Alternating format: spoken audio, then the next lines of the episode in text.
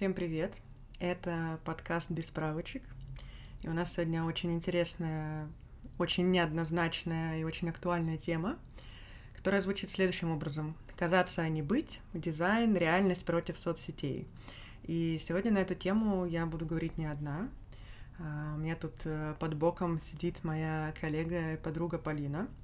Она сейчас чуть позже представится, а я пока вам закину вот эту мысль, которая, на самом деле, я думаю, болит у многих, потому что, когда ты каждый раз заходишь в соцсети, открываешь любой пост или сторис или еще что-то, и там изо всех щелей у всех все зашибись, запись на полгода вперед, самые-самые лучшие проекты, все обожают свою работу, совсем не устают, у них изо всех щелей прет вдохновение, у них самый лучший, самый уникальный подход, сумасшедший рост и развитие, и, конечно же, они все очень сильно уверены в себе.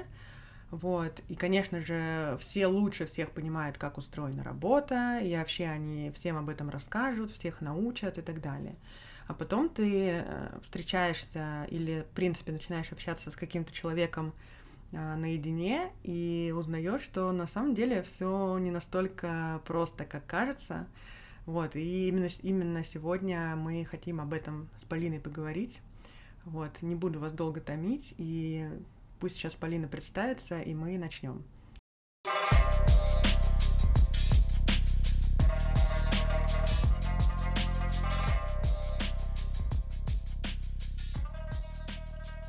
Полин, привет.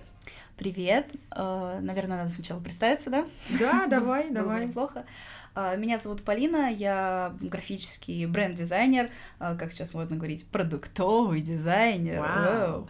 Да, работаю в профессии уже около 6 лет. Сейчас являюсь ведущим дизайнером холдинга «Нова Групп». Работала на фрилансе как с российским, так и зарубежным рынком.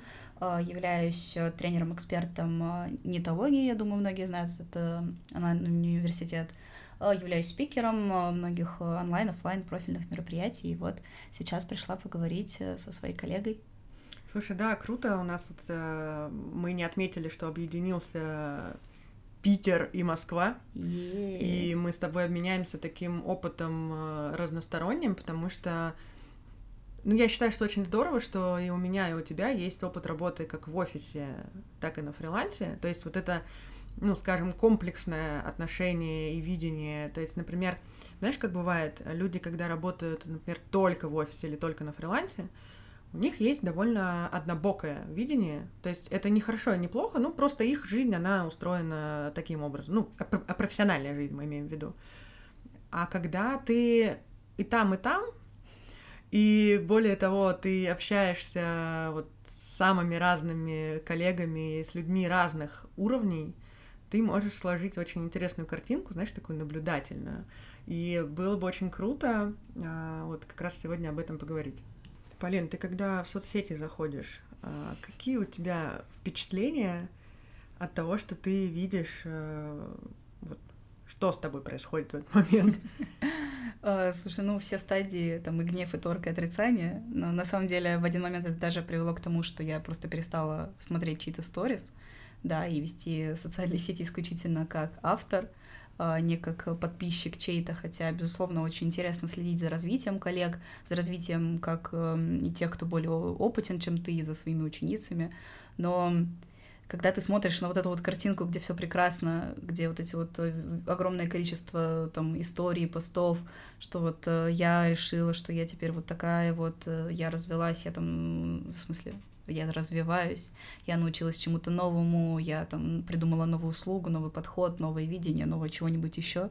А потом ты заходишь в профессиональный чат, там какой-нибудь, я не знаю, каких-нибудь обменов лайками или после какого-нибудь курса, и этот же человек пишет о том, что ему страшно назначить какую-то довольно низкую цену или ему сложно найти клиентов на эти самые услуги, которых он так громко заявляет, ты понимаешь, что это все, это нормально, но это пыль в глаза. То есть бояться нормально, не иметь, возможно, клиентов на новую услугу нормально.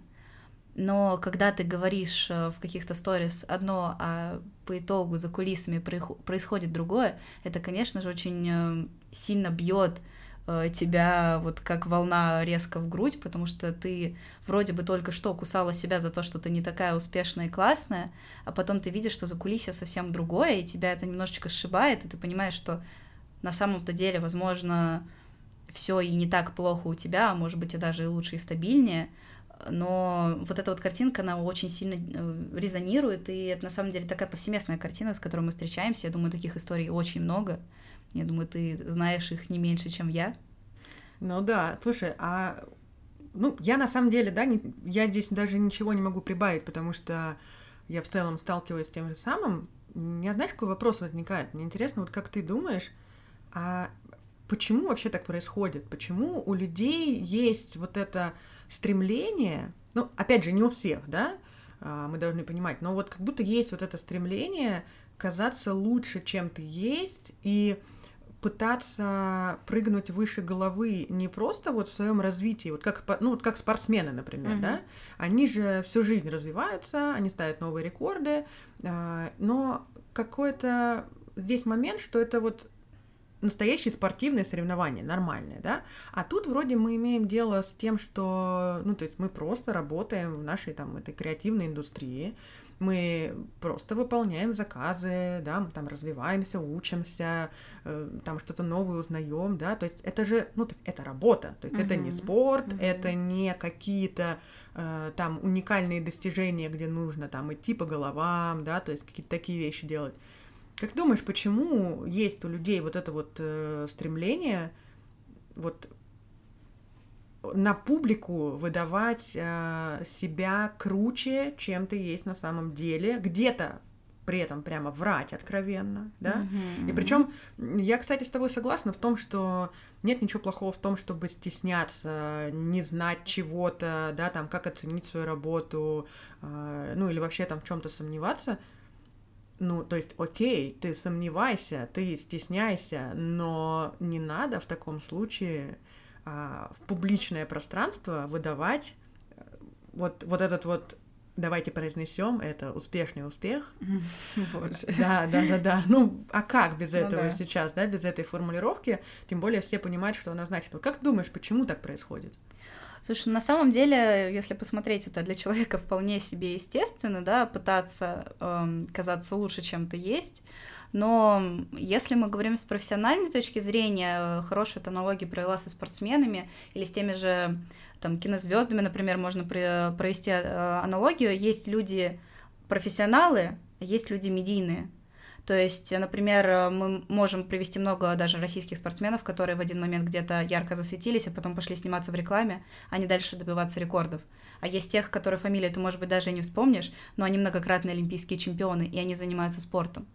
И точно так же, я думаю, можно провести аналогии в нашей работе, как и, в принципе, в любой, когда человек, особенно ведя соцсети, хватает вот этого внимания, и он концентрируется на том, что вся его жизнь, вся его работа — это социальная сеть, да, возможно, как раз-таки это происходит, потому что нет какого-то внешнего опыта коммуникации, там, может быть, мало профконференций, работы в офисе, работы в найме, работы, в принципе, офлайн, да, и человек настолько концентрируется в этом внимании онлайн, что он привык создавать эту картинку, что он привык именно быть медийным, не быть специалистом, у которого есть медийная какая-то публика, а он привык сначала быть медийной личностью и уже потом каким-то специалистом. Ну, то есть получается, как будто он очень комфортно засел вот и в своей социальной ракушечке. Ну, в частности, да, там любую соцсеть возьми, неважно какую, да, то есть в рамках этой соцсети он, ну, как будто сам себя считает максимально классным. А получается, смотри, в таком случае, если... То есть можем ли мы считать вот этим вот выходом в офлайн условно вот эти вот обращения в чатах? То есть смотри, в Инстаграме он весь из себя вот в этом вот медийном мире, да, а когда он выходит с каким-то обращением в профессиональные чаты, то он как будто уже выходит вот за рамки. Или все-таки ты думаешь, что это все про одно? Слушай, ну, в принципе, онлайн-пространство, оно остается онлайн-пространством. Я думаю, здесь вопрос о доверительности и, возможно, о том, что, может быть, не все проведут ассоциацию, аналогию с какой-то твоей онлайн-личностью. Я, например, знаю некоторые ситуации, когда в онлайн-чатах каких-то там курсов человека одно имя, ник совершенно другой, там, с другой фамилией, с другой аватаркой, и ты действительно, если не знаешь этого человека, ты не проведешь аналогию, ты не ассоциируешь его. Но часто люди действительно обращаются в какие-то узкие комьюнити, они знают, что, например, вот это там твои там, близкие друзья, они не вынесут никуда эту информацию, с ними ты можешь поделиться, а вот в медийной сфере, причем, что касается вот этой вот медийности, там же можно вычленить разные какие-то вот паттерны этого поведения, все хватают вот этого внимания по-разному, кто-то, наоборот, привык скулить. Вот есть же вот это вот вечное страдание, что вот меня там кто-то опять обидел, опять мне пишут в 3 утра, опять то все, опять меня кинули. И это, в принципе, обратная сторона успешного успеха, и это точно такая же модель поведения, когда, возможно, это у человека все не так плохо, и он продолжает работать в этой сфере и развиваться, но вот он так принял эту медийность. Кто-то, например, успешно или не очень успешно совмещает, да, рассказывает о том, как у него все успешно идет, какая там запись наперед, какие классные проекты, при этом периодически какие-то появляются вбросы о том, какие все там тяжелые, как этот человек сильно устал. И это тоже может быть нереальной картинкой, да, потому что в чате будет вообще третья информация, и это будет просто вот таким совокупным образом типа приближенного к аудитории человека. То есть надо понимать, что онлайн очень многие любят создавать этот образ, тот самый медийный, вот эта вот игра на публику, она касается не только блогеров, но и, к сожалению, многих людей, которые ведут профессиональные экспертные блоги. И это все,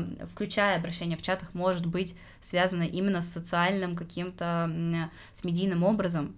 И на самом деле в душе будет вообще какая-то третья информация, и такие я истории тоже, к сожалению, знаю, поэтому просто важно очень сильно фильтровать. Полина, ты можешь мне привести пару каких-то примеров, чтобы мы прям наглядно как-то картинку себе представили? Понятное дело, там можно без имен, даже, я думаю, нужно без имен, но вот чтобы мы не додумывали, а какую-то конкретную историю представили. У меня, в принципе, тоже есть парочка, вот, может, расскажешь? Ну, можно, да, я очень надеюсь, что если эти люди узнают себя, то это просто заставит их задуматься о том, что можно чуть проще относиться к этому всему, и ни в коем случае не думаем о том, чтобы как-то это представить с плохой стороны. Но, например, у меня есть знакомая, которая успешно продает дизайн-курс, и мы познакомились уже после того, как она его продавала. И это довольно интересная история о том, что когда человек говорит вне своей профессии, он говорит о том, как здорово, что там его может обеспечить супруг, как он свободно живет, как не нуждается ни в каких доходах, при этом, продавая свой курс, он будет опираться на то, что всего добилась, там, эта девушка всего добилась сама, ей никто не нужен, и вот вообще дизайн приносит безумные деньги, вот все там мамочки в декрете могут развиться и добиваться всего самостоятельно. То есть, как только человек вылезает из своей профессиональной оболочки и говорит на отвлеченные темы, выясняется, что на самом деле весь доход, он идет немножко из другой сферы. И это в один момент меня очень сильно удивило, но вот эта история есть. Есть история, например, человека, который очень активно тоже ведет социальные сети, очень активно транслирует какую-то довольно дерзкую, открытую позицию человека, который рассказывает и про неудачи, и про какие-то позитивные стороны, при этом там в речи идут какие-то миллионы, доходы, безумные развитие, опыт, консультации тоже там за пятизначные суммы, и при этом ты открываешь там какие-то общие чаты, или тебе там тоже пересылают эти сообщения, в которых человеку страшно назвать ту же самую пятизначную сумму, за там, а то и четырехзначную, за базовые какие-то макеты. И ты понимаешь, что кто-то просто пытается сильно кичиться, но при этом боится тех же цифр, которые транслируют самостоятельно. То есть это вот тоже история про двоякость. И страх-то это нормально. Но не надо тогда другим говорить о том, что ты супер этим гордишься, и тебе все это круто, тебе все это очень сильно легко дается, и вообще ты на этом зарабатываешь миллионы. То есть вот эта история реальных людей, за которыми мы, там, многие из нас, я думаю, наблюдают. И это приводит к тому, что те, кто наблюдают чуть меньше и не знают, может быть, какой-то более ранней подоплеки, они начинают ненавидеть себя там, за то, что они еще миллионами не ворочают. Или тоже есть такая история моей коллеги, обратная, к слову, совершенно обратная история, которая более-менее нормально зарабатывает, развивается, вкладывает много в свое развитие, там, постепенно повышает ценник, в социальной сети говорит о том, как она восхищается своей работой, как она вдохновляется, при этом приходит домой, безумно много работает, говорит постоянно, что у нее маленький доход и как она сильно устает. То есть... Хотя на самом деле... На самом деле все не так плохо. То есть ты, например, смотришь на этого человека, и она тебе... то есть этот человек тебе представляется довольно, уверенным, гармоничным, устроенным в своей профессии, что типа все хорошо. А он сам, получается, себя таким не ощущает. Да, то есть он себя даже принижает. То есть я, например, смотрю на этого коллегу и вижу там себя пару лет назад, и я понимаю, что это уже хороший уровень развития, и что, в принципе, вот он на том же этапе, и что впереди ждет большой рост, если также и продолжать. Но вот этим вот ощущением, которое, кстати, тоже транслируют соцсети, потому что вот он видит других, думает, блин, у них вот так вот, а я столько пошу, у меня не так. Эти слова я тоже много раз слышала. Вот эти ощущения заставляют человека на хорошем профессиональном уровне и на хорошем достаточно финансовом уровне ощущать себя дискомфортно, ощущать себя слабым, неопытным, недостаточно оцененным и недостаточно оплачиваемым специалистом. То есть, возможно, это для кого-то будет толчком к росту, но для этого человека, например, это, его это деморализует. То есть вот такая две стороны медали, они в моей жизни есть, по крайней мере, в моем кругу общения. Я вообще тебе могу сказать такую штуку, я даже вот по себе сужу иногда, насколько я нейтрально в целом воспринимаю, что происходит у других людей, то есть я стараюсь, вот по-правильному концентрироваться там на своем развитии, на то, кем я была вчера, и кто я сегодня, какой у меня там рост произошел. И, опять же, учитывая тот факт, что я вижу картину и как в офисах люди работают, и как на фрилансе, и как мои какие-то коллеги и приятели, которые там совмещают эти форматы. И все равно, ты понимаешь, независимо от этого, насколько я спокойно к этому ко всему, даже меня иногда заносит вот как раз в ту сторону, которую ты говоришь. Ты смотришь и думаешь, а почему я вот не такой? А что я делаю не так? А вот чего я такого не делаю? То есть у меня, знаешь, у меня не возникает по большей части вопросов, почему, типа, вот у этого человека то-то и то-то. У меня возникает именно вопрос, почему я не, вот что-то там. И меня очень хорошо, скажем так, ставит на место тот момент, когда я общаюсь тет-а-тет с какими-то людьми, преимущественно работающими не через соцсети, либо со студиями, либо с агентствами, либо просто это там, офисные, штатные такие дизайнеры, арт-диры, или прочие какие-то творческие ребята. Потому что, если мы говорим с тобой о конкретных примерах, у меня есть не один и не два примера людей, которые, на самом деле, если бы они продвигали свои вот эти все позиции в соцсетях, знаешь, как это было бы написано? Ведущий там бренд-дизайнер студии такой-то запустил за год там 158 проектов на столько-то миллионов рублей, и вообще вот посмотрите, я весь такой крутой. А знаешь, частенько эти люди себя ощущают так, что вот ты смотришь, вау, в именитом месте работает чувак. Казалось бы, блин, дружище, у меня есть чему у тебя поучиться. А вы встречаетесь, и на человеке лица нет. И он настолько в поникшем отношении к жизни, ему ничего не интересно. Он просто каждый день там до 11 вечера сидит в офисе, скрючив голову, замучился с этими правками, задолбали его заказчики, задолбали его вот эти комментарии. То есть, по большому счету, эти люди начинают рассказывать абсолютно стандартные профессиональные штуки, которые есть чуть ли не в каждом втором проекте. А параллельно с этим, в соцсетях или там в тех же чатиках или еще там где-то, вот именно вот в этой вот медийной какой-то шкатулке у всех самые лучшие заказчики, самые лучшие проекты, все просто как по маслу. Тут же начинаются вот эти песни про то, как они повысили свой доход, как они... и знаешь, начинаются вот эти, кстати, стандартные штуки, которые и в дизайн тоже почему-то пришли. Вот из блогерских вот этих вот историй, знаешь, как... Я там донашивала куртки бомжа Семёна. Я, короче, там питалась куриными остатками от супа Бориса. И вот я была просто на последнем дне, от меня, я не знаю, там ушли все. И вот я в какой-то момент, допустим, прошла какой-то дизайн-курс, даже не в этом суть.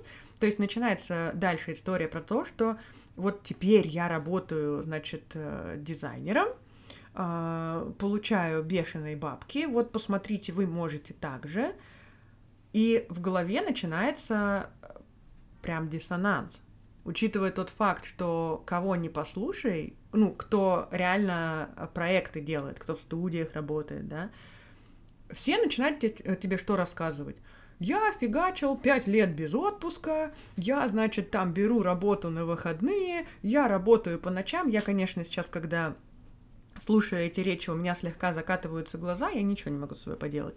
Вот, потому что, ну, я считаю, что надо как-то контролировать и искать вот этот баланс. Ну, ладно, мы сейчас не об этом. Но ты реально, когда начинаешь общаться с людьми из индустрии, которые не в соцсетях, а именно вот в полях условно работают, все рассказывают про одно и то же. Знаешь, вот даже все эти мемчики...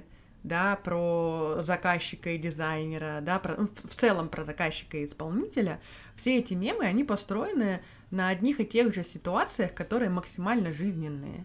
И это говорит о том, что эти истории совершенно не выдуманные, что всё действительно так, что люди действительно от этого устают.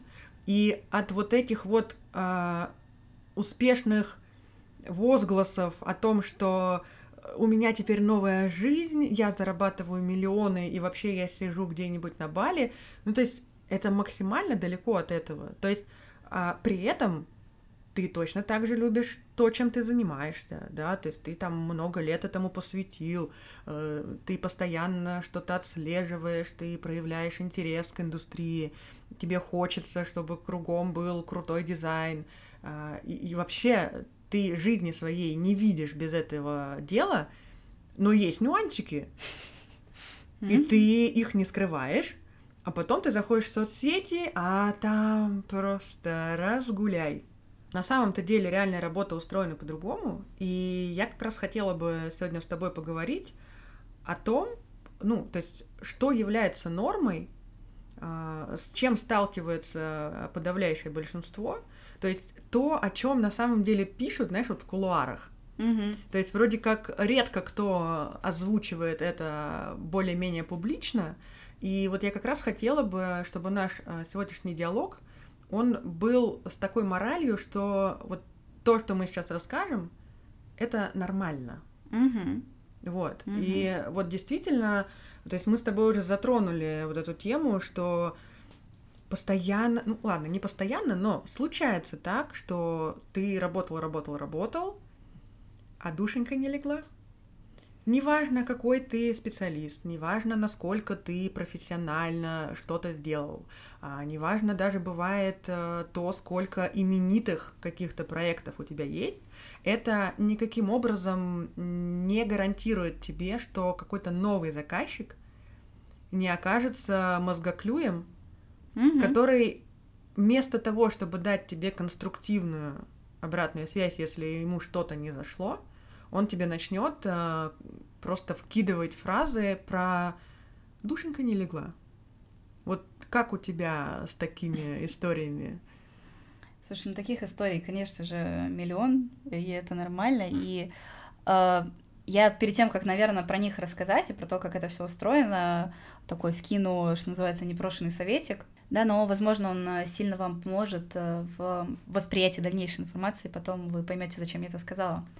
Старайтесь максимально активно посещать любые встречи, события, митапы, форумы, касаемые вашей профессии, при этом не представляясь своим медийным образом, представляясь просто своим именем.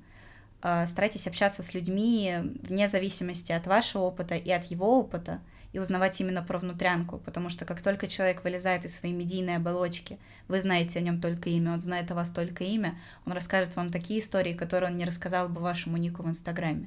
Это очень прикольный лайфхак, которым я пользуюсь довольно много лет, посещая там тот же самый дизайн-просмотр или митапы некоторых студий, куда мы ходим там после вот создания закрытых чатов после дизайн-просмотра. И когда люди не знают твоей истории, не знают твоего опыта, и ты просто говоришь им свое имя, и они говорят тебе свое имя, вы делитесь очень глубинными, искренними историями с работы, и потом им уже не так стыдно их открывать, когда они понимают, что ты вроде бы со своим опытом, с той картинкой, которую они тебя рисовали, нормально отнеслась к этой истории, и они уже искренне будут ее рассказывать. Поэтому попробуйте ходить не со своим опытом, не со своим ником, не со своими проектами, ходить со своим именем и искренне общаться просто с людьми, а не с их опытом и с их проектами. Почему? Потому что на самом деле в каждом проекте, вне зависимости от того, насколько крупная студия, компания, бренд, в продукте вы работаете или работаете вы в агентстве, вы будете сталкиваться с тем, что менеджер проекта ушел на 2 недели в отпуск и будет отвечать только по ночам, потому что он уехал в какой-нибудь другой часовой пояс, у него тоже там свербит эта работа, он без нее не может, но ему надо, чтобы вы отвечали срочно. Везде где-то будет теряться документация, где-то будет задерживаться обратная связь, где-то будет не лежать не то, что душа, просто ничего не будет лежать. Причем как у вас, так и у заказчика. Картинки, созданные в красивых социальных сетях со словами «я все сдаю с первой подачи» или «я делаю логотип за 5 дней», это, конечно, очень здорово, но реальность такова, что любая крупная студия расскажет вам о том, сколько миллиардов вариантов было просмотрено перед тем, как был подан тот самый логотип, который вы посчитаете простым и который будет на самом деле идеальным, работающим на ближайшие 20 лет решением. И реальность дизайна такова, что на самом деле сложностей в нем больше, чем творческой работы. Не сложностей, которые безумно портят эту работу, а просто технических обычных нюансов по документам, по договоренностям, по брифам, потому что созвон вы будете переносить 3 раза, потому что кто-то застрял в пробке, а у кого-то связь не ловит, потому что они еще не приняли решение финальное, не договорились со своими 15 партнерами и 18 инвесторами. И это тоже нормально. Просто когда мы живем вот в том самом мире социальных сетей, мы часто ограничиваем себя проектами, где все курирует один человек, где договор у вас даже если есть, то он максимум не читан 2 сторонами, а просто подписан для галочки.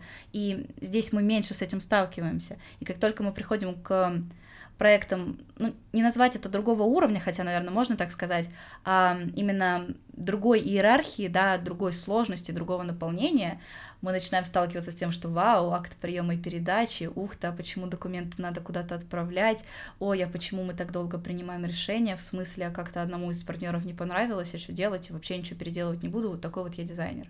На самом деле это абсолютно нормальные этапы работы, и не стоит их бояться. Просто о них редко говорят на дизайн-курсах, но не надо думать, что проект длится 2 недели. Если вы тянете проект 2 месяца, если обратная связь идет в течение недели, это абсолютно нормально, потому что люди сталкиваются совсем на разных этапах, и партнеры могут принимать решения по-разному, и бизнес, в принципе, процесс сложный, и бренд может запускаться годами, не неделями. И поэтому еще очень важно всегда, в принципе, для себя принимать решения, хватать любой бэкграунд, который тебе дает возможность. То есть есть возможность поработать в студии, пойди поработай. Ты поймешь, как работает арт-директор, как работает менеджер проекта, с кем ты коммуницируешь в процессе принятия решения, кто тебе и в каком формате передает обратную связь, и как ты передаешь информацию до заказчика, и что ты с ним не коммуницируешь никогда от слова совсем, пока ты не становишься менеджером того самого проекта. Поработай в продукте, или, как это модно говорить, или, в принципе, в любой компании, которая занимается чем-то одним, и ты поймешь, что ты, скорее всего, будешь коммуницировать либо с ардиром, либо с пиарщиком или с ММщиком этого проекта, и иногда с директором, которому не нравится вообще ничего, кроме желтых плашечек там, с синим шрифтом. И вы поймете, как это работает, как работает бухгалтерия, и что на самом деле шрифт купить не так просто, когда ты работаешь от юрлица. То есть все эти нюансы надо познать, чтобы понимать, что на самом деле проект, который длится 2 месяца, это крутой, короткий, очень приятный проект, даже если договор из них вы подписывали 3 недели. Ну да, тут еще, знаешь, важно понимать, что то, как что-либо устроено в работе, можно перенести на то, как в целом жизнь устроена. Mm-hmm. Потому что мы все люди, и мы все работаем друг с другом. И, в принципе, ожидать того, что в работе все будет максимально гладко, Ну, у нас, ребят, у нас даже компьютеры выходят из строя. Что уж говорить про людей, которые максимально пластичные, гибкие, меняющие каждый день, каждую минуту что-либо.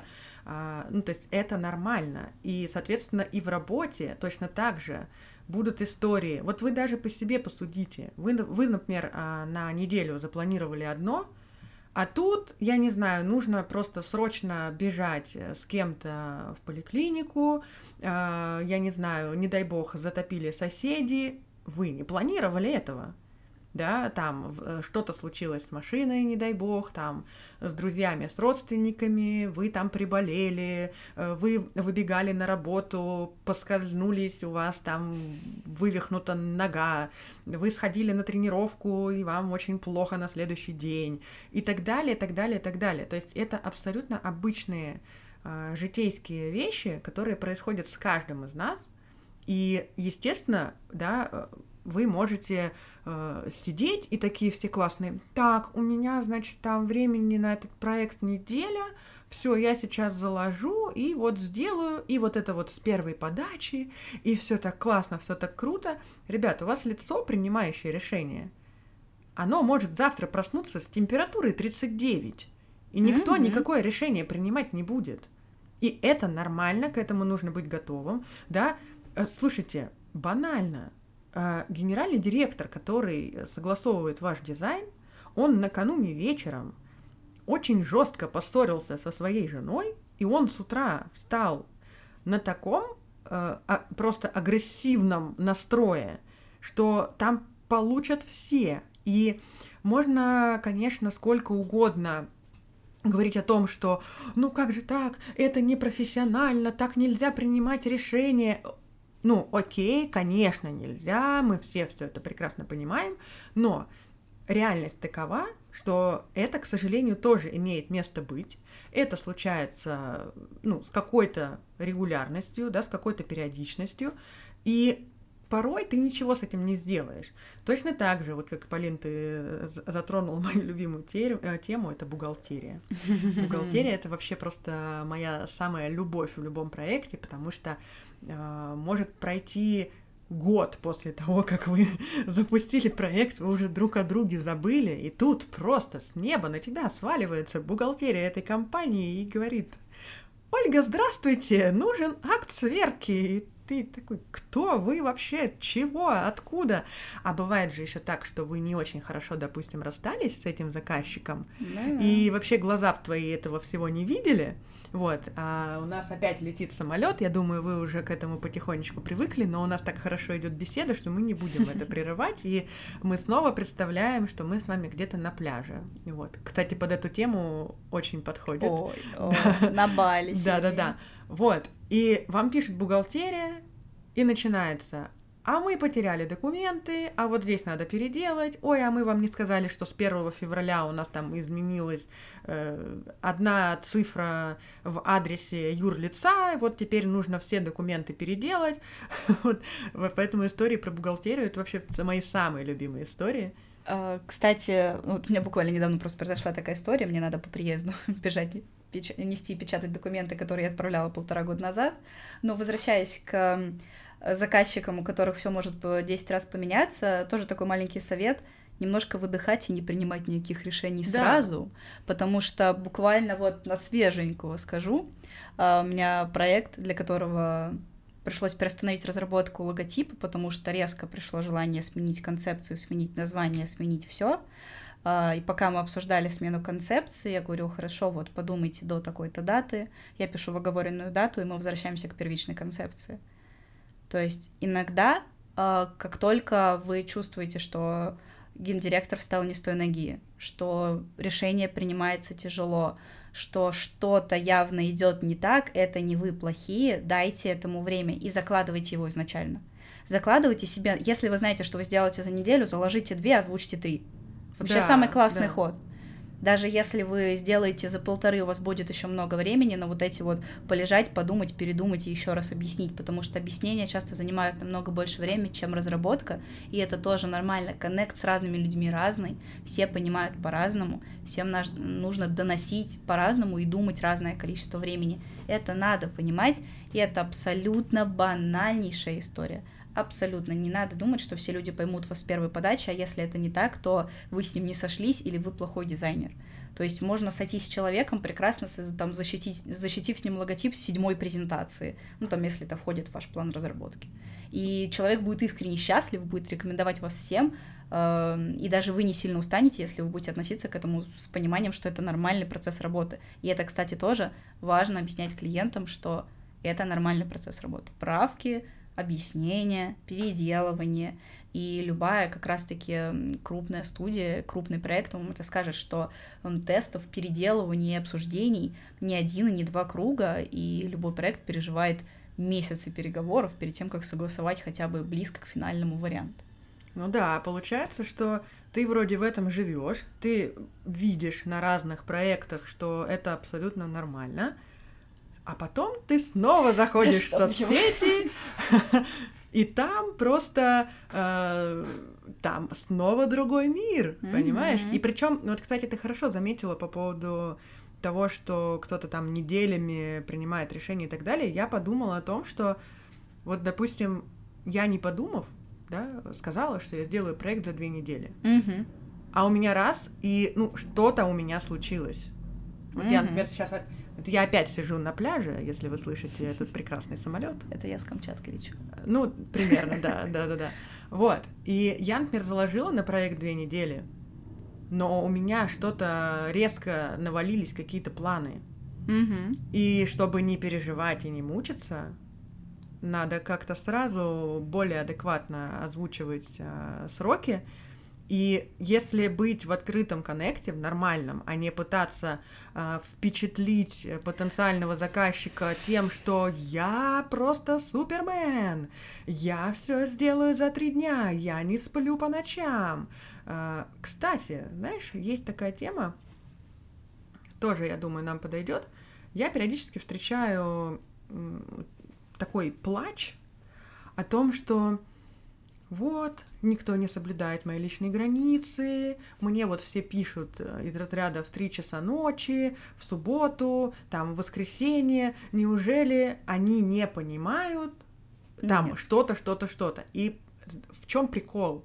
Прикол в том, что заранее никто ничего не должен понимать. Абсолютно. Мы живем в таком мире, где одновременно существует огромное количество самых разных людей, с разным культурным кодом, ничего себе, какими словами заговорила, вы погляньте, с разным воспитанием, с разным, в принципе, пониманием нормы как таковой. То есть то, что нормально для меня, например, ненормально даже для тебя и для остальных людей. И точно так же то, что для меня неприемлемо вообще ни в каком виде, является абсолютной нормой, например, для огромного количества людей.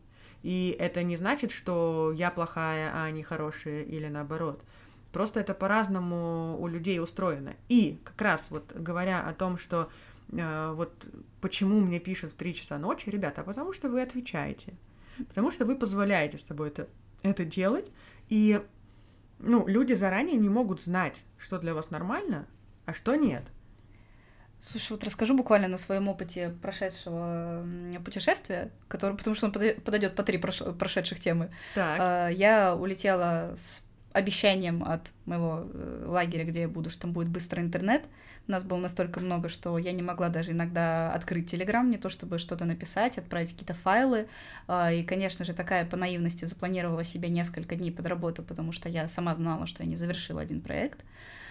Получилось так, что под работу не было ни времени, ни иногда сил, ни интернета. И, ты знаешь, я раньше очень сильно боялась не отвечать заказчикам вовремя. Сейчас на дворе 20 какое-то июля, я сегодня отвечала на сообщение от 14 числа. И, вы знаете, не столкнулась ни на одну негативную реакцию. Вот просто ни на одну не наткнулась. Никто даже не сказал мне на это ни слова. У меня было сообщений 5, от разных заказчиков. С этого момента они висели. Кто-то знал, что в отпуске, кто-то постоянник и не знал об этом. И я ответила спустя неделю им, и ничего страшного не произошло. Можно не лететь, не нестись, сломя голову. Прилетев, я первым делом разобрала директ, там было где-то порядка 2 десятков запросов, которые ждали по 3 дня, и некоторые из них готовы ждать и работать. И это тоже важно понимать, и вот этот опыт, он очень сильно мне помог, в принципе, не то, чтобы сразу не нестись отвечать, так можно и на следующий день спокойно ответить, и человек адекватный, понимающий, как работает бизнес, прекрасно, точно так же может сам вам, во-первых, день не отвечать, это тоже нормально, да, мы не играем в любовные игры шестиклассников, чтобы каждые 3 секунды отвечать друг другу, важно понимать, что человек тоже работает, и вы тоже можете работать, и человек здравый, понимающий, это будет нормально и уважительно к этому относиться, поэтому про личные границы вы можете просто отдыхать, вы можете, если вы работаете до 7, не захотеть в 6:30 читать сообщения, потому что смысла в этом не будет, у вас осталось полчаса рабочего времени, и это нормально, но важно объяснять это на берегу и не допускать альтернатив, то есть если вы сказали, там, мы работаем до 6, не надо в 9 вечера просто потому, что у вас телефон в руках, сообщение открывать. И точно так же, если там мне неприемлемы голосовые, не надо потом через полгода работы, но потому что вы уже моя близкая постоянница, там мы там почти как друзья, резко начать слушать голосовушки. Личные границы, они либо есть, либо их нет.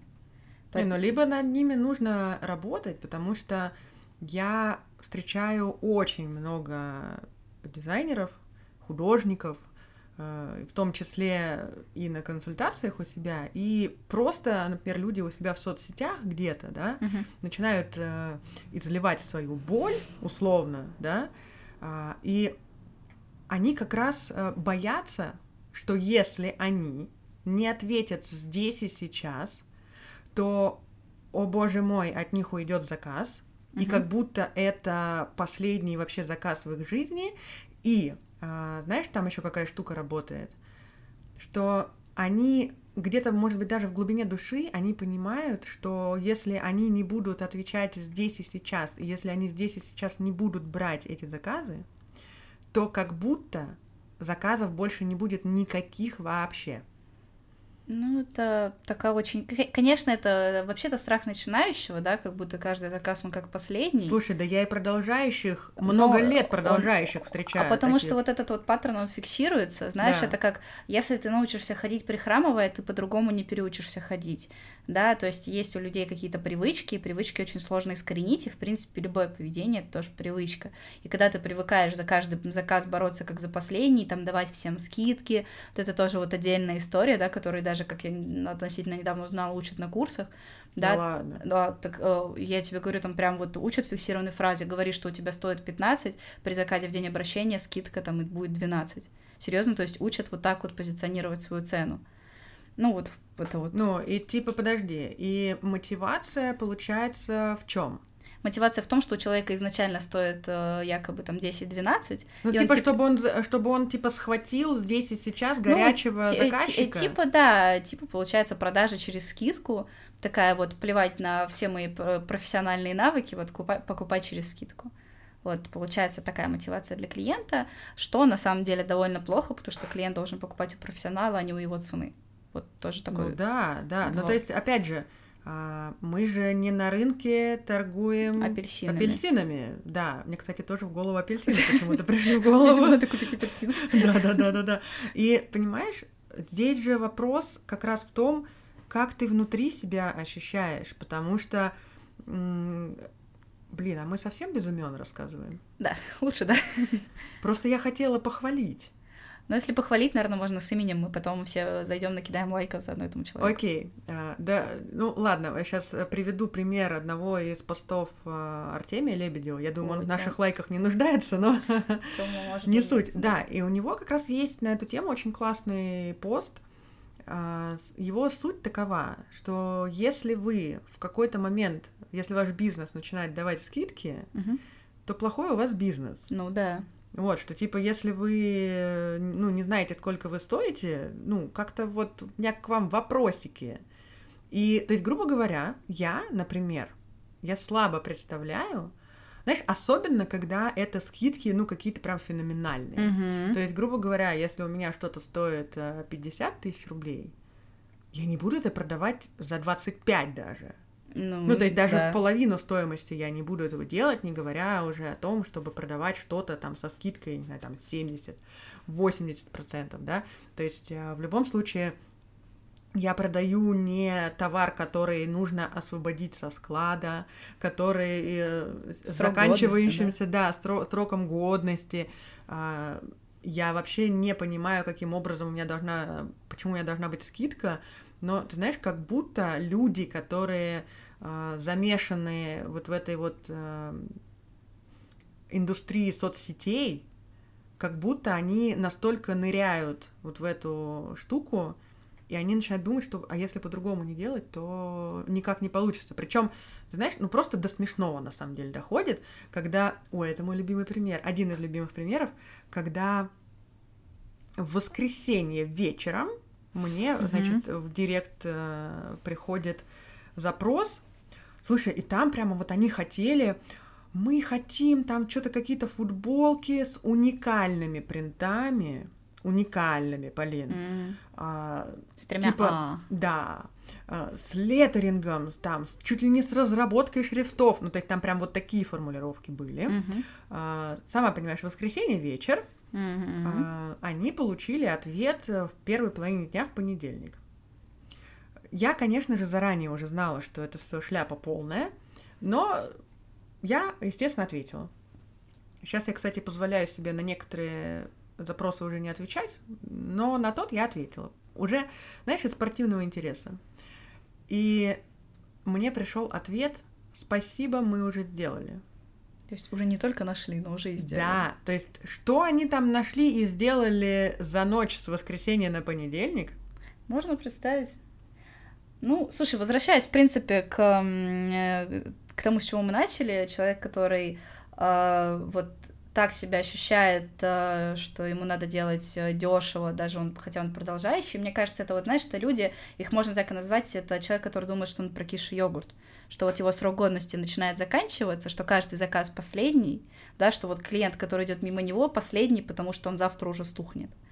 И нужно хоть чем-то... Нужно, да? Хоть чем-то брать, нужно хоть чем-то цеплять, поэтому здесь там его хоть чем-то будет там отвечать в 3 часа ночи, у другого хоть чем-то будет делать до победного, там, правки все бесплатно, хоть 10 месяцев, у кого-то это хоть чем-то будет скидка и так далее и тому подобное, кто-то там хоть чем-то будет, там, ладно, окей, не заключаем договор, там, кто-то работает без предоплаты, то есть есть и такие до сих пор примеры, к сожалению, плачевные, да, там, кто-то делает миллиард вариантов, в общем, у каждого вот это вот хоть что-то перед сроком годности, оно будет свое, но на самом деле просто здесь важно понимать, что мы не йогурты, да, мы специалисты.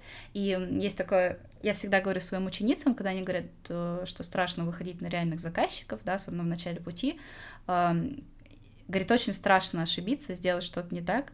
Говорю, чтобы перестать бояться ошибаться, надо прям специально, хорошенько так облажаться.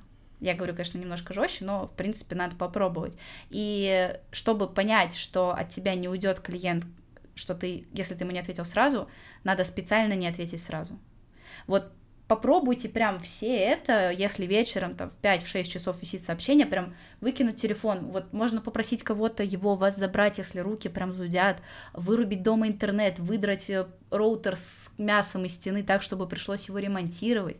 Слушай, Полин, да погулять пойти, банально. Слушай, ну кому-то тяжело гулять без телефона, поэтому я вот прям радикальными такими примерами. Ну что угодно, уплыть в озеро, утопить телефон в унитазе, заставить ребенка его разрисовать мелками, что угодно, чтобы не было возможности ответить, если это сложно сделать просто вот осознанным, да, таким подходом, что типа нет, я не отвечаю. Но просто заставьте себя это сделать. Если кажется, что там клиент уйдет и все там он разозлится, не отвечайте ему. Если кажется, что проект уйдет, если вы не ответите прям сразу, опять-таки там, не отвечайте. Если кажется, что вы, если не пришлете через 3 дня, клиент будет зол, пришлите через 5. То есть на самом деле, и вы поймете, что клиент даже не обращал внимания на ваше молчание, потому что у него, не поверите, такая жизнь помимо запроса вам, мама мия. и это абсолютно нормальная тоже бизнес-процедура, и даже если... Вот почему хороша работа в офисе, потому что вот хоть, в принципе, хоть какой-то опыт можно даже в смежной. Если ты отправил запрос в бухгалтерию, бухгалтерия ответит тебе, когда, правильно, когда у нее закончатся все остальные дела, то есть через неделю.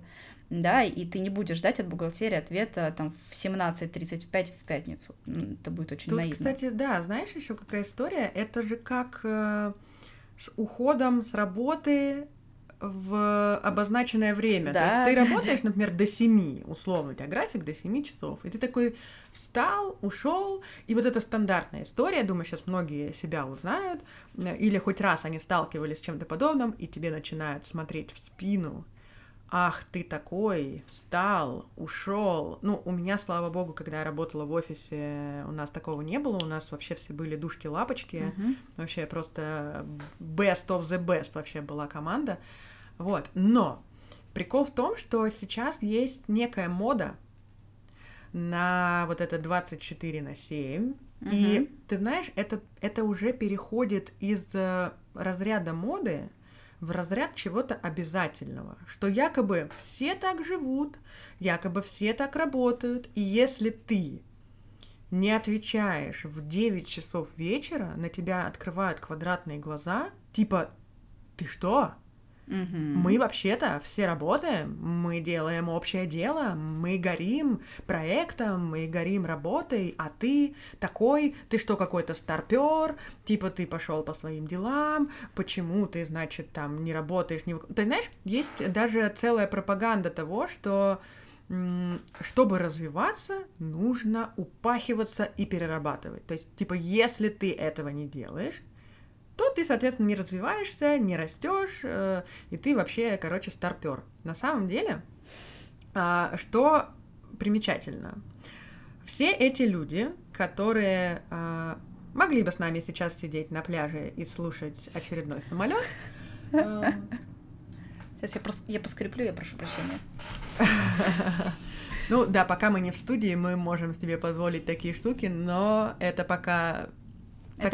Такой ништяк не студийный, потом такого будет... Да, это мои старческие колени, прошу. Так вот, и понимаешь, люди, которые работают 24/7, они... То есть они сначала вот такие все горят, все круто, они вот все, у них кроме работы нет ничего в жизни. Слушай, ну 80% этих людей, они потом выгорают, они потом на год уходят в какое-то подполье, небытие, на Бали сидят с нами на пляже. Вот. И ты потом со стороны на это на все смотришь и думаешь, ребят, а это все стоило того? Всегда ответ нет, спойлер. Да, спойлер. Вот, потому что... Особенно эта тема работает на очень молодых специалистов. Слушай, начинающих. Полин, что не студия, то она тебе пропагандирует. Ты должен фигачить, ты должен сидеть, ты должен впитывать, ты должен просто хвататься вообще за все, за любую возможность. Ребят, сама формулировка «окей», но нужны какие-то грани. Пусть твой этот молодой зеленый специалист, талантливый, пусть он вгрызается, пусть он развивается, но ты дай ему свободу какую-то, потому что он через 3 года у тебя упорится и уйдет. Я знаю, что есть очень много работодателей, которые, в принципе, плевать на все хотели, и они все прекрасно понимают, они открыто могут где-то на каких-то встречах сказать, да, я знаю, у меня сейчас человек работает на износ за какие-то копейки. Он изнесется и уйдет. И я возьму нового. А люди, которые вкладываются в это, они не всегда это понимают. И начинаются вот эти вот упарывания, начинается потом выгорание, начинается вот то, о чем я тебе в начале подкаста говорила, что ты с ними встречаешься, и несмотря на то, что они работают в классных студиях, в классных брендах, у них абсолютно нет никакого интереса к жизни. Вот что страшно. Да, и это та причина, по которой на самом деле люди часто даже теряют возможность какую-то к развитию, потому что когда у тебя есть свободное время, свободные силы, энергия, хобби, радость к жизни и любовь к тому, что ты делаешь, а не только усталость, потому что можно безумно любить свою профессию, но настолько выгореть к ней, что даже палец на мышку вставать не будет, не то что настроение на новый рабочий день. У них теряется возможность, в принципе, видеть шире и себя развивать, потому что в один момент, когда там, ты изучил программы, прочитал книжки, поработал с какими-то кейсами, ты начинаешь понимать, что тебе надо развиваться шире, там, смотреть на маркетинг, смотреть на бренды по-другому, анализировать, почему принято то или иное решение. А когда ты пашешь на износ, когда ты становишься как паховая лошадь, все, что ты видишь, это вот как у лошади шоры. Это вот ту самую какую-то маленькую тропинку перед собой, по которой тебе надо идти, и больше ты ничего не видишь, и ты начинаешь хватать все, что просто перед тобой. Это какие-то новые тренды, ты их видишь, ты их просто применяешь. Какие-то новые инструменты ты видишь, да, то есть как и кажется, что развитие есть, и кажется, что ты идешь вперед, но на самом деле ты в настолько узком тоннеле, что по сути ты не растешь, а ты просто топчешься, вот как в игре, ты бежишь, собираешь монетки, а толку в этом никакого. И вот от этого происходит вот это вот огромное количество, как раньше было модно, там, бежевых лент в Инстаграме, и они появляются не только у специалистов, но и у брендов, потому что их делают такие специалисты, которые идут по этим тоннелям. Сейчас появилась мода, там, раньше, там, год назад все называли себя бренд-дизайнерами, теперь все называют себя продуктовыми дизайнерами, там, дальше им скажут, называйте себя космическими дизайнерами, такие, да, ага. То есть это настолько, скажем так, неосознанное развитие, неосознанное потребление, просто, в принципе, это существование в профессии, когда ты настолько выжираешь сам себя, настолько выжигаешься, что ты вот становишься тем самым потребителем трендов. Типа модно, мне надо. Да, дайте два. То есть это ты становишься не трендсеттером, да, не человеком, который настолько, грубо говоря, преисполнился в познании, что способен рисковать, что способен делать что-то, может быть, иногда странное, иногда непривычное, иногда рискованное, иногда крутое, иногда безумно крутое, а ты просто идешь вот по тропинке трендов, потому что тебе сказали, это модно, это такой, моё. Ну да, а получается, смотри, если человек в какой-то момент... Ему скажут, так, а теперь я вот это все закрываю, и нужно ответить на вопрос, а ты вообще кто? И там все, и там тишина, и рекламная пауза в наушниках заиграла. Да. Кстати, про рекламную паузу. Можно было бы очень классно, если бы ребята из Aviasales пришли бы ко мне на рекламу в какой-то момент, потому что самолеты не закончатся.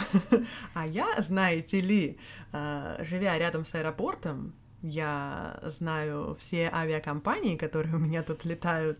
Вот, и поэтому Aviasales могли бы подумать над тем, чтобы предоставить мне что-то, ну, что-то. Но, да.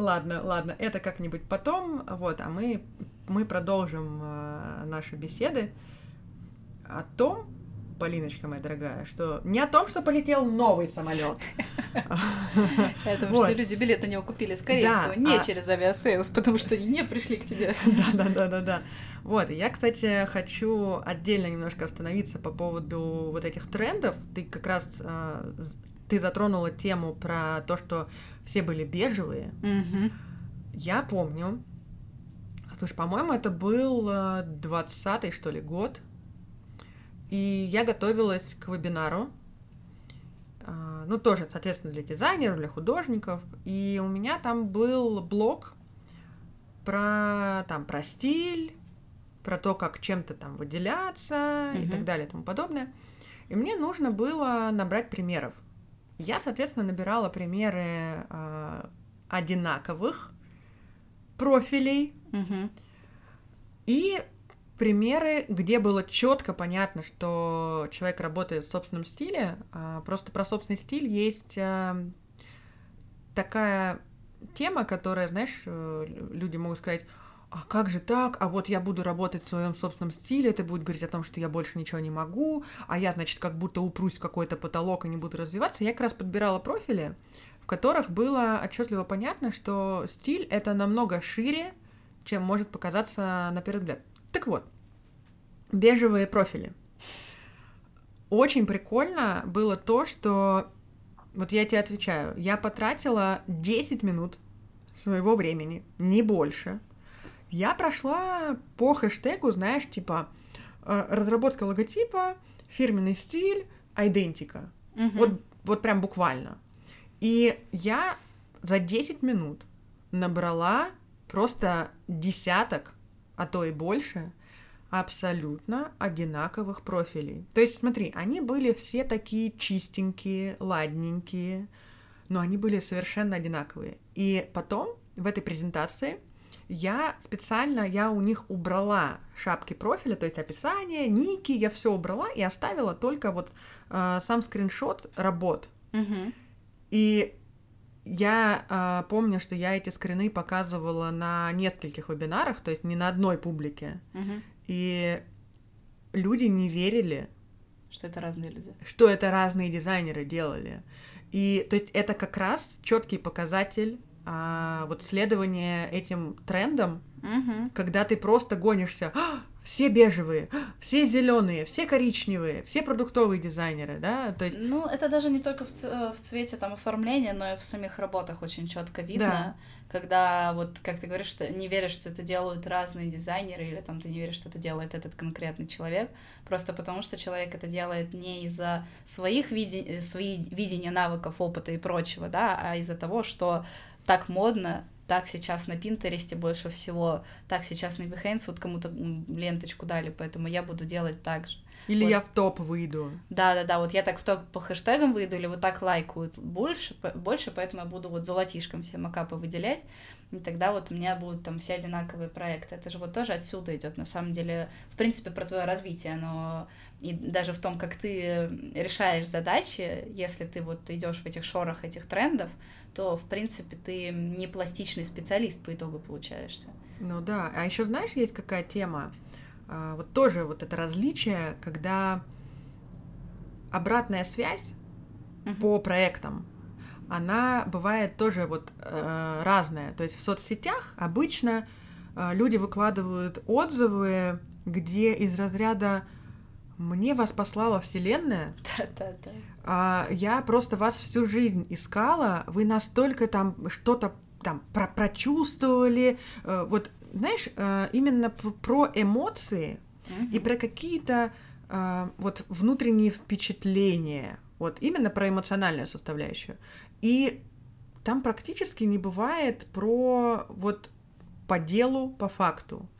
Я еще помню, в какой-то момент удивлялась такая: так, а почему у меня вообще нет таких отзывов? Ну, прям вот совсем нет, потому что... Я потом просто в какой-то момент поняла, что мы имеем дело с разной категорией заказчиков.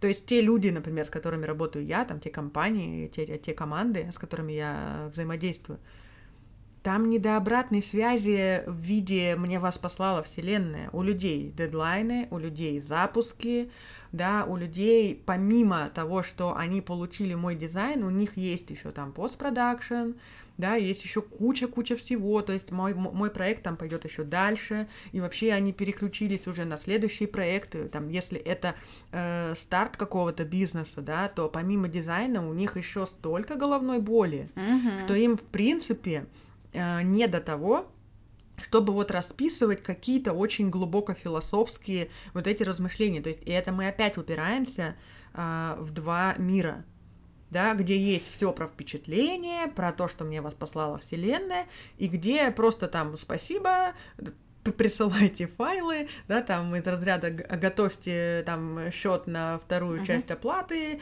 или там когда вызвать курьера с документами. Ну, то есть какие-то идут тут уже чисто рабочие совершенно истории. Я почему сидела сейчас посмеивалась, потому что у меня есть и такие отзывы, и я с удовольствием выкладываю вот эти вот восторжения вселенной, и при этом часто это будет «да, спасибо, вот оплата».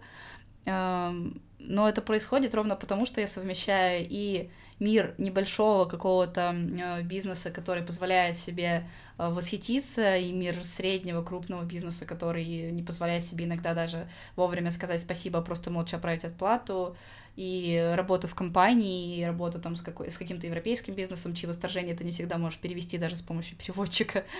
И это все помогает ну, смотреть на работу так, что даже если бесят какие-то моменты, даже если происходят какие-то сложности с заказчиками, они, разумеется, происходят, ты понимаешь, зачем ты это делаешь, потому что ты смотришь на проекты шире, ты смотришь на работу шире, ты понимаешь, насколько все бывает по-разному. Вот в одну и ту же неделю у тебя может случиться и такое, и такое, и такое, и ты понимаешь, как это работает. И это очень круто дает понять, что, в принципе, мир дизайна, он шире инстаграмных отзывов, там, постов в ленте, обещаний там успеха, там, миллионов и прочего, и что, в принципе, дизайн-то он совсем-совсем не про то, как это все красиво доносится в любых социальных сетях, и он даже, в принципе, не про социальные сети, да, если мы говорим о том, что, как сейчас модно говорить, да, что графика ушла назад, а мир за вебом, то, на самом деле, если вы выйдете из своей комнаты и совершите все-таки ошибку, то вы увидите мир графического дизайна таким, как он есть. На самом деле он далеко за пределами вашего компьютера, телефона и любых социальных сетей, поэтому все, что могу советовать, это выходить из телефона каждые 6 вечера, выходить из дома и смотреть на реальный мир графического дизайна и искать еще другие возможности его познать, кроме как социальные сети. Да, слушай, ты сейчас пока рассказывала про отзывы, я вспомнила, что у меня, конечно, восторженные тоже есть, я просто поняла, что я их не выкладываю и никаким образом не фиксирую. Mm-hmm. Хотя, например, ты можешь помнить, я с тобой делилась даже не то что отзывом, а сообщением в процессе работы от чувака, да, который ко мне пришел абсолютно максимально подготовленный, он очень-очень-очень давно за мной следит, и он пришел именно ко мне специально, то есть он все уже про меня знает, как я отношусь к проектам и так далее, и он мне написал такую тираду, настолько человек прочувствовал весь мой подход, весь мой стиль и так далее, что... Мне стало прям очень-очень гордо. Ну, то есть это круто. Вот. И действительно, когда ты выходишь за пределы вот, соцсетей, вообще своей какой-то коморочки, да, когда ты имеешь, в принципе, опыт работы с разным, у тебя, во-первых, отпадает очень много лишних вопросов, которые, возможно, до этого возникали. А во-вторых, ты даже на какие-то моменты, которые раньше тебе казались чем-то очень стрессовым и сложным, ты начинаешь их воспринимать как, ну, просто что-то текущее, рабочее, что это нормально. Ты перестаешь возмущаться тому, что «как же так, я закончил работу, а вы мне, значит, уже неделю не оплатили работу». Да? Когда ты работаешь с людьми, которые могут тебе по полгода оплачивать счета, mm-hmm. ты уже... максимальным философом становишься. То есть в целом отходит на второй план вот как бы чрезмерное возмущение чему-либо. То есть если мы какую-то мораль будем подводить в нашей беседы, конечно. Да, то есть очень важно, то есть, ну, независимо от того, там, хочется ли вам работать с какими-то крупными бизнесами или с кем-то точечно, с микробрендами или просто даже с обычными физическими людьми, очень важно иметь какой-то разносторонний взгляд и опыт, потому что он помимо прокачки профессиональной, он поможет понять и выровнять вот это вот, знаешь, вот этот диссонанс между реальностью и соцсетями, потому что если не выходить из своей ракушечки, mm-hmm. то может... показаться, что весь мир крутой, а ты не очень. И на самом деле, то есть все решается это как раз тем, чтобы вот выйти, как ты правильно сказала, на профессиональные конференции, пообщаться вот с какими-то людьми, вот просто называя свое имя, да, и люди начинают вот делиться открыто mm-hmm. вот этими всеми историями, невыдуманными, потом по цепочке вы просто у вас зацепляется ну, разговор на тему «А, у меня точно так же! А, слушай, я вспомнил, там была какая-то еще история! А, да-да-да, у меня прям точно такой же заказ был! А, так слушай, у тебя тоже так!» И ты потом начинаешь понимать, что у всех так, угу. в этом нет ничего страшного.